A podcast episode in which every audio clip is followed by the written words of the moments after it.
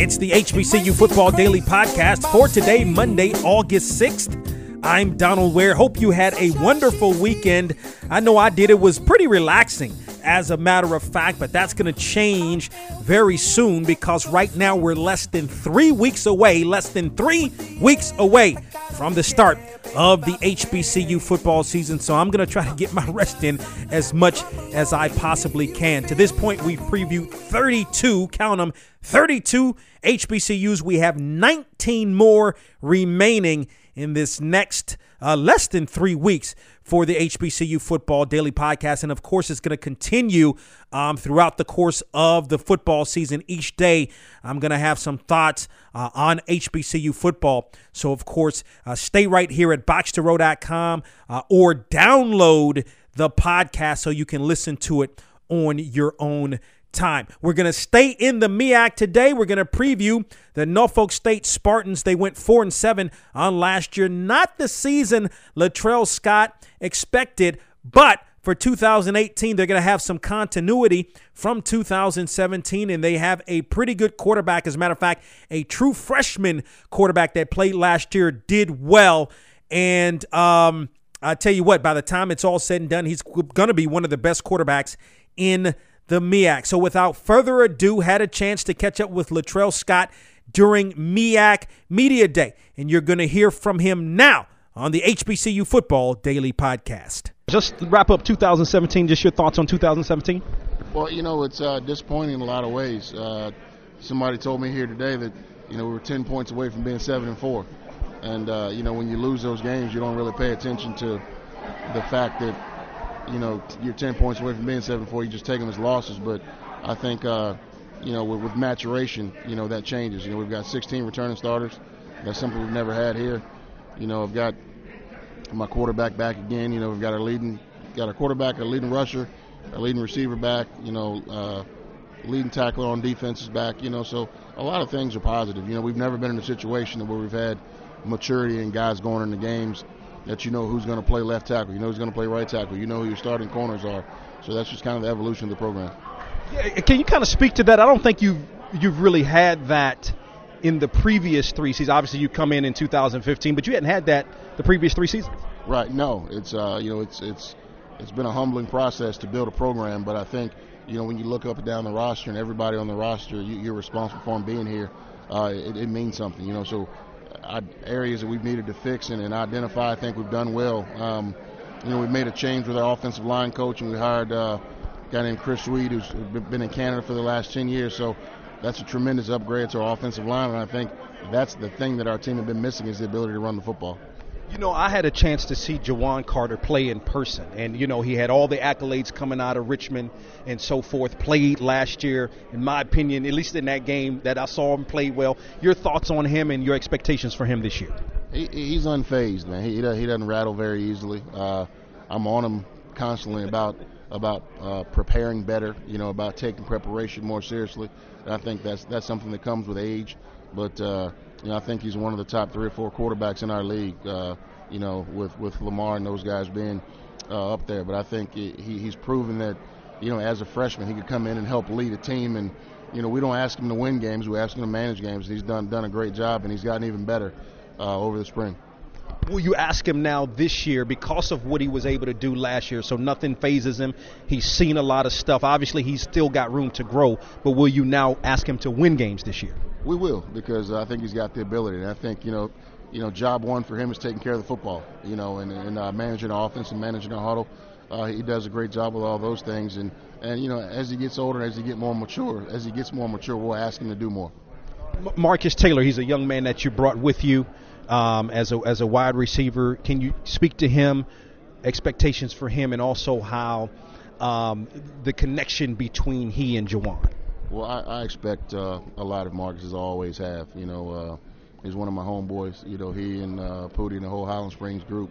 Uh, you know, th- those guys. You know, Marcus is one of the very first guys that uh, you know committed to me when I came to Norfolk State. So Marcus has been here with me, essentially been a starter for the last four years, and you've seen him.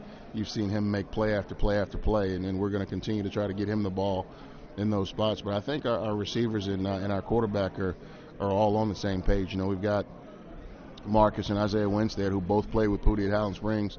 Uh, you know, Chuma Awana is uh, another another guy for us, and those guys spend a ton of time together, and uh, they, have done a tremendous job working together and creating a rapport. You know, to where uh, you know you know Pooty, Pooty tries to get all those guys the ball because you know he wants those guys to, to be, be productive for him. Uh, the offensive line, no, that's you. You always every time we talk, you always talk about the offensive line. Talk about that offensive line. The young man. Um, escapes me, but he was a, he was a recruit, a freshman for you a couple of years ago. But he's, I think he started basically every guy. His name escapes me, but he started every game. Probably KJ Kirby. Um, he uh, he has. He started every game since he's been here, and he he's a junior now. Uh, you know, this offensive line has been together. I think these guys have 55 starts together now combined. You know, over the last couple years, and they've been you know, they've, they've taken their lumps, and a lot of these guys played as as true freshmen and redshirt freshmen, and, and those guys are older now, and uh, that, that, that's a, that's a positive to us because uh, you know again I know who our center is going to be. I know who all five of those guys are going to be going into the season, and we've also got you know two or three more guys to give you the ability to give you some some snaps off the bench. So that's something that you know that's that's an issue that we've never had here is you have eight offensive linemen that help us win. Defense, uh, talk about. I mean, obviously you got a guy like a, a JT Wahi that everybody knows, but talk not only about him, expectations, but also some of the other guys you're expecting to step up for you. Well, you know, if you look at every level, I think we've got playmakers at every level. Deshaun Middleton uh, is, is, our, is our top defensive lineman. He's here with us today. Deshaun's been with us for three years after transferring from NC State. Uh, motivational leader, hard-working guy for us. Uh, on the second level, uh, Nigel Chavis is our, our, our, outside linebacker. He's uh, first team preseason all conference. You know, Nigel's a guy that gives gives guys problems uh, offensively. You know, he's a guy that, that can rush the passer, can can run down the football.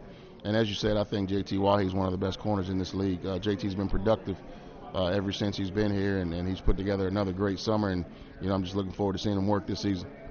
Um, for you, I mean, because your previous situations have been, you know, you've won, you know, where, where you've been. It's got to be tough. I mean, you, you, you know, you, you played for, and I think coached under uh, Joe Taylor just okay, just played for him. But I mean, that's you know that's winning, right? So how how, how difficult sort of? I mean, I know you're building, but how difficult has this been?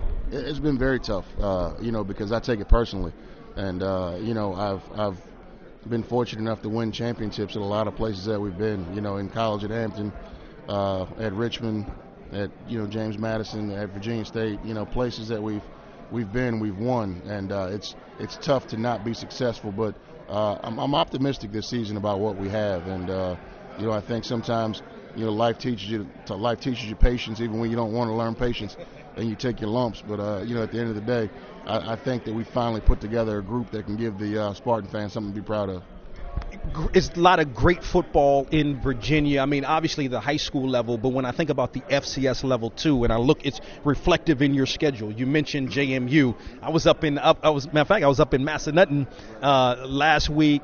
JMU's campus is grown. Liberty is on your schedule. Can you kind of kind of speak to the really good FCS football, and then even if you look at a program like Old Dominion, et cetera, and how you're able to have those relationships and play those teams. Well, I mean, I'm a, I'm a proponent of uh, Virginia football. You know, I think, you know, if if if if, if we didn't have the MEAC, I think, uh, you know, a Virginia FCS league would be one of the greatest leagues in, uh, you know, in FCS football. But you know, having the ability to play these games, uh, they're local games.